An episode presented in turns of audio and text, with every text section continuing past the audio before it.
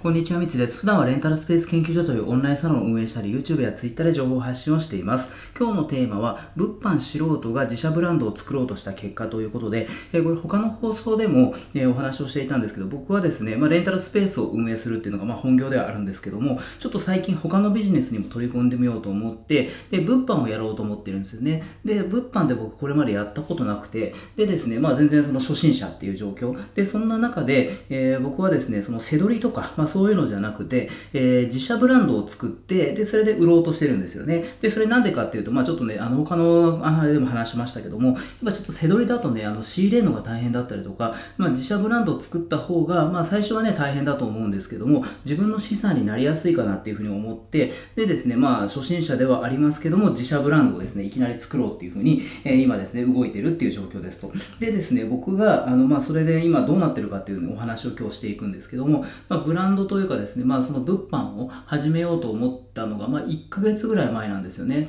で、それで、まあ、あの自社ブランドを作ろうと思って、で、それでそのためにですね、まあ、どんなジャンルで、え、やっていくかってことですよね。そこを決めないといけないっていうことで、で、ずっとリサーチしててですね、まあ、決まったりとか、なんかいろいろね、あの、進展があったので、ちょっと今日どんな感じかっていうのをお話ししていきたいんですけども、えー、まずですね、その自社ブランドを作るんだったら、まあ、もちろん、そのね、アマゾンとかでね、出品したとして、えー、売れるジャンルじゃないといけないですよね。なので、なんかね、その自分がその、のえー、興味がある、そういうジャンルを探したとしても、それがすごいマイナーで、ニッチでで、あの、アマゾンに出店したところでね、あの月にね、全然何本も売れないってなったら、全く利益にならなくて、で、それビジネスとして成り立たないですよね。なので、あの、まあ、そのアマゾンとかで出品したとして、まあ、ある程度ですね、例えば月に100とか、えー、200ぐらい売れるような、まあ、そんなようなですね、ジャンルを探していこうっていうとこですね。で、それでいろいろ動いてたんですよ。で、あとですね、あの、まあ、売れる商品っていうのも、まあ、もちろんそれは前提なんですけども、できれば自分がその興味があったりとか、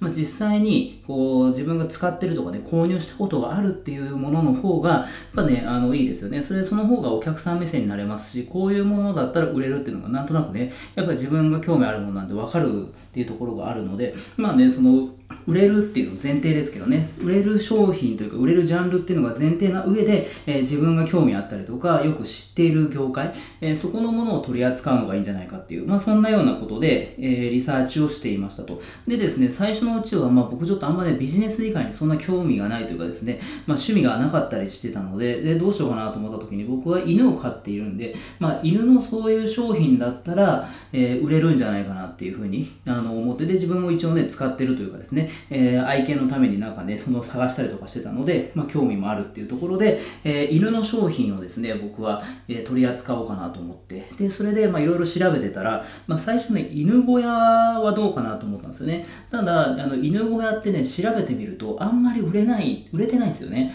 まあ、僕もですね、室内犬ではありますけど、その部屋の中で飼ってるんですけど、まあ、犬小屋っていう犬小屋ってそんなね、別に持ってなかったんですよね。なので、まあそんなにね、犬飼ってる人は多いけど、犬小屋を欲してる人ってそんなにいないんだろうなっていうところで、ちょっと犬小屋は微妙かなと思って、で、その次に、あ、だったら、あの、うちもあるんですけど、犬のケージですよね。まあそういう檻というか、まあそういうのをね、あの、うちは置いてるんですけど、結構ね、置いてる家とか多いですよ。で、それで、あ、犬のケージだったら、あの、売れそうだなと。で、実際にちょっとね、調べてみたら、あの、犬のケージをね、出店してるあの人たちはね、結構売れてるんですよ。月に何百って売れてたりしてるので、まあこれいけるなとかっていうふうに思ったんですけど、まあね、あの、その大手が結構ね、有名なね、あの、ライバル店というかですね、そういうところがすごい強くて、で、そこがもうシェアを取っちゃってるんですよね。なので、僕がそれね、途中から犬のケージを出したところで、まあそこには勝てないかなっていうところで、まあ断念したと。まあね、なんかそんな感じでね、すごいね、いろいろ苦労してるというかですね、全然見つからなかったんですよ。で、それで、あとは言っても、まあ、そのね、あの、他にね、あの趣味とか、趣味というかですね、なんか思い浮かばないんで、まあ、犬のその路線で攻めていって、じゃあ、犬のシャンプーはどうだろうとか、犬のトイレはどうだろうとかとか、まあ、そういうのをいろいろ考えていくうちに、ちょっとね、その仕入れ先がなかなか難しかったりとか、あとは、まあ、そのシャンプーだったら、他にもいっぱいあるんですよね。で、それでもうそのね、特化してる、もうそういうなんかで、例えば、あの、獣医さんが、えー、選んだシャンプーとか、なんかそういうふうに権威性をつけて販売したりとか、まあそんなことをやあのやってるシャンプーとかもあって、まあ僕なんかね、犬飼ってるけど、よく考えたらシャンプーしてないですよね。あの、そのペットショップでお願いしてたりするんで、僕自身がその自分の犬をシャンプーしたりとかしないんで、そのシャンプーって使ったことなんかないんですよね。で、最初の話に戻ると、やっぱり自分がこの興味あったりとか知ってるジャンルのものの方が、まあ、取り扱いやすいっていうふうに、えー、いうお話をしたんですけど、そうなると僕シャンプー、まあ、犬飼ってるだけで別にシャンプー取り扱ってないしなっていう、全然、あの、わからないなっていうね、な状況っていうのを、あの、になって、で、それでちょっとなんかシャンプーっていうのも微妙だなっていうふうに思って、結局ね、振り出しに戻っちゃったんですよ。なので、ちょっとこれ今ね、あの、なんか、あの、話をしてますけど、結局ね、まだ何も決まってないんですよね、何を売るかっていうのが。なので、これね、結構やっぱね、難しいというか、まあ逆に、その、まあいきなりね、自社ブランドを作ろうっていうのはね、まあ確かにハードルは高いのかなってちょっと思いましたけど、でもまあ難しいというかですね、なかなかその、リサーチをしてしてるんだけど、これといったものが見つかりませんと。でも、僕としてはですね、まあ、探していくうちに、まあ、だんだんと、まあ、この商品はいいだろうとか、なんかこれがちょっと微妙だなみたいなのが、なんとなく自分で判断できるようになってきたんですよね。最初のうちって、結局ね、何があのいいのか悪いのかすら分からなかった状況なんですけども、まあ、その犬のね、なんかそういう商品とかをどんどんリサーチしていくうちに、えー、そのリサーチ力なんかはちょっとずつついていったので、まあ、少しずつね、まだ商品は決まってないですけど、前に進んでるっていう、まあそういう状況なんですよね。でもなんかね、ちょっと普通だったらこうなんかもう難しいなっていうふうにね諦めちゃう人とかもいると思うんですけど逆に僕はですねまあその諦めないというかですねまあ今まだねあのどうしようか悩んではいますけども何かしらこう見つけてやろうっていうふうに思っていてでそれで日々ね探したりしてるんですよねなのでそれはねちょっと最初のハードルは高いですけどでもそれを乗り越えて本当に商品がねいい商品が見つかればまあそれはねあのその参入してくる人もまああのまあでも普通に大手とかだったらねそれは参入してしていくんでしょうけどまあその有名なやつとかだと。ねでもあのそうやってね個人でそういう風にやるってなった時に結構ねあのみんなやらないというかですねあのそこはちょっと難しいなっていう風に諦める人がなんか多そうだなっていうのを僕自分でやってて思ったのでそこをめげずに頑張って何かしらあのこれをこれっていう商品を見つけてで販売まで持っていくっていうことをすればまあそれだけでですね、まあ、ネタになるというかなんかねその物販なんかやったことない人間が、えー、こんなねいろいろ紆余曲折あったけども自社ブランドを作ったみたいな。でそれで利益が出てますよってなったら結構ねそれはそれであの他のね人とかもあこれでね初心者の人ができるんだったらやってみようかなみたいなね、えー、勇気を与えられるような感じにもなると思うのでちょっとですね引き続き探してみようかなってとこですよね。でですねまあ今考えてるのはやっぱりその自分がまあそのねもう例えばそうですね、在庫を抱えたとしても、まあまあ、あの、しょうがないだろうというかですね、まあ、あの、いいだろうっていうふうに思えるぐらいの、何かしら、そういう、まあ、興味があるものとか、例えば、まあ、僕だったら筋トレが好きなんで、えプロテインとかね、まあでも、プロテインってもう本当に世の中に溢れてるので、それをね、販売して売れるかって言われると、まあ難しいと思うんですけど、例えばの話、まあでも、プロテインとか僕毎日飲んでますし、それがね、まあ、サプリメントとか、なんかそういうのが、あの、あれば、僕としては別に自分でね最悪飲めばいいやとかね。なんか知り合いに、え安くあのこう与え分けるとかね。なんかそういうこともできたりするんで。まあそこでねあの、まあ、そういうのはいいのかなっていうのはちょっと思いますよね。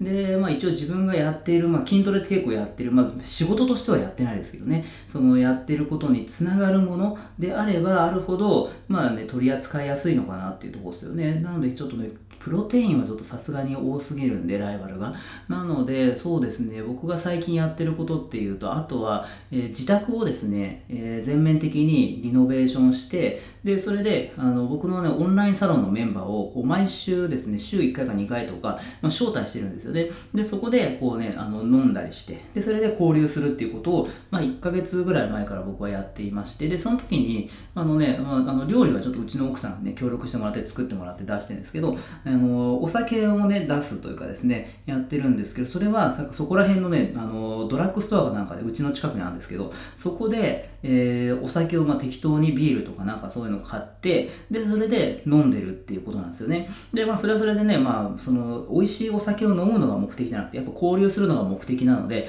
まあお酒はあくまでね、まあ、サブではありますけどでもその時に思ったのが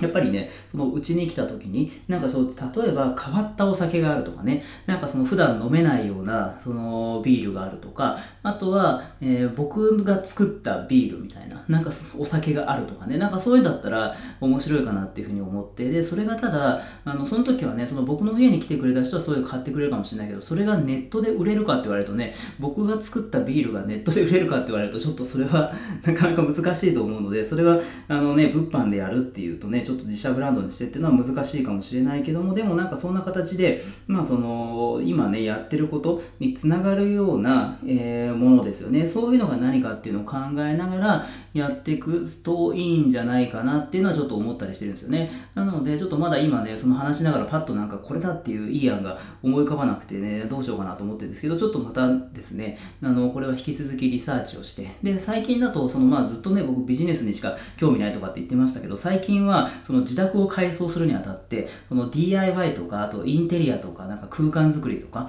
まあ、そういうおしゃれな家具とか、あのそんなのをね、結構ね、あの興味持って好きなんですよね、最近。なので、まあ、それに関するものとかっていうのでももしかしたらいいかもしれないですよね。なんで、ちょっとそこら辺をですね、まあ、あのいろいろ考えて、で、それで、あのまあ、またですね、進捗というか、まあ、進捗が、今これ今話してて、進捗別にないのにこうやって話してますけど、でも実はその進捗でも、が、あの、あって、例えば、あの、もうこれを、あの、このジャンルで自社商品を作ってでそれでこれをあの売ってみたらめちゃめちゃ利益出ましたとかだとまあそれ結果論なんですけど今僕ちょっとねこんな形でちょっと家庭をねあの話をしていますと。でその方があのね、まあ、僕がどんな風に考えてねなんかいきなりこれ売れたとか言ったらねそれで結果論でね世の中にそんな売れてる人がいっぱいいますけどでもその売れるまでの過程みたいなところをちょくちょくですねお見せすることでまあそのねあの、まあ、その選ぶそう考え方とかですかねその物販でうまくいくための考え方まだちょっとうまくいってもないですけどやってすらないですけどでもそのあたりの、えー、その途中の経過を見ることによってそういう考え方だったりとか、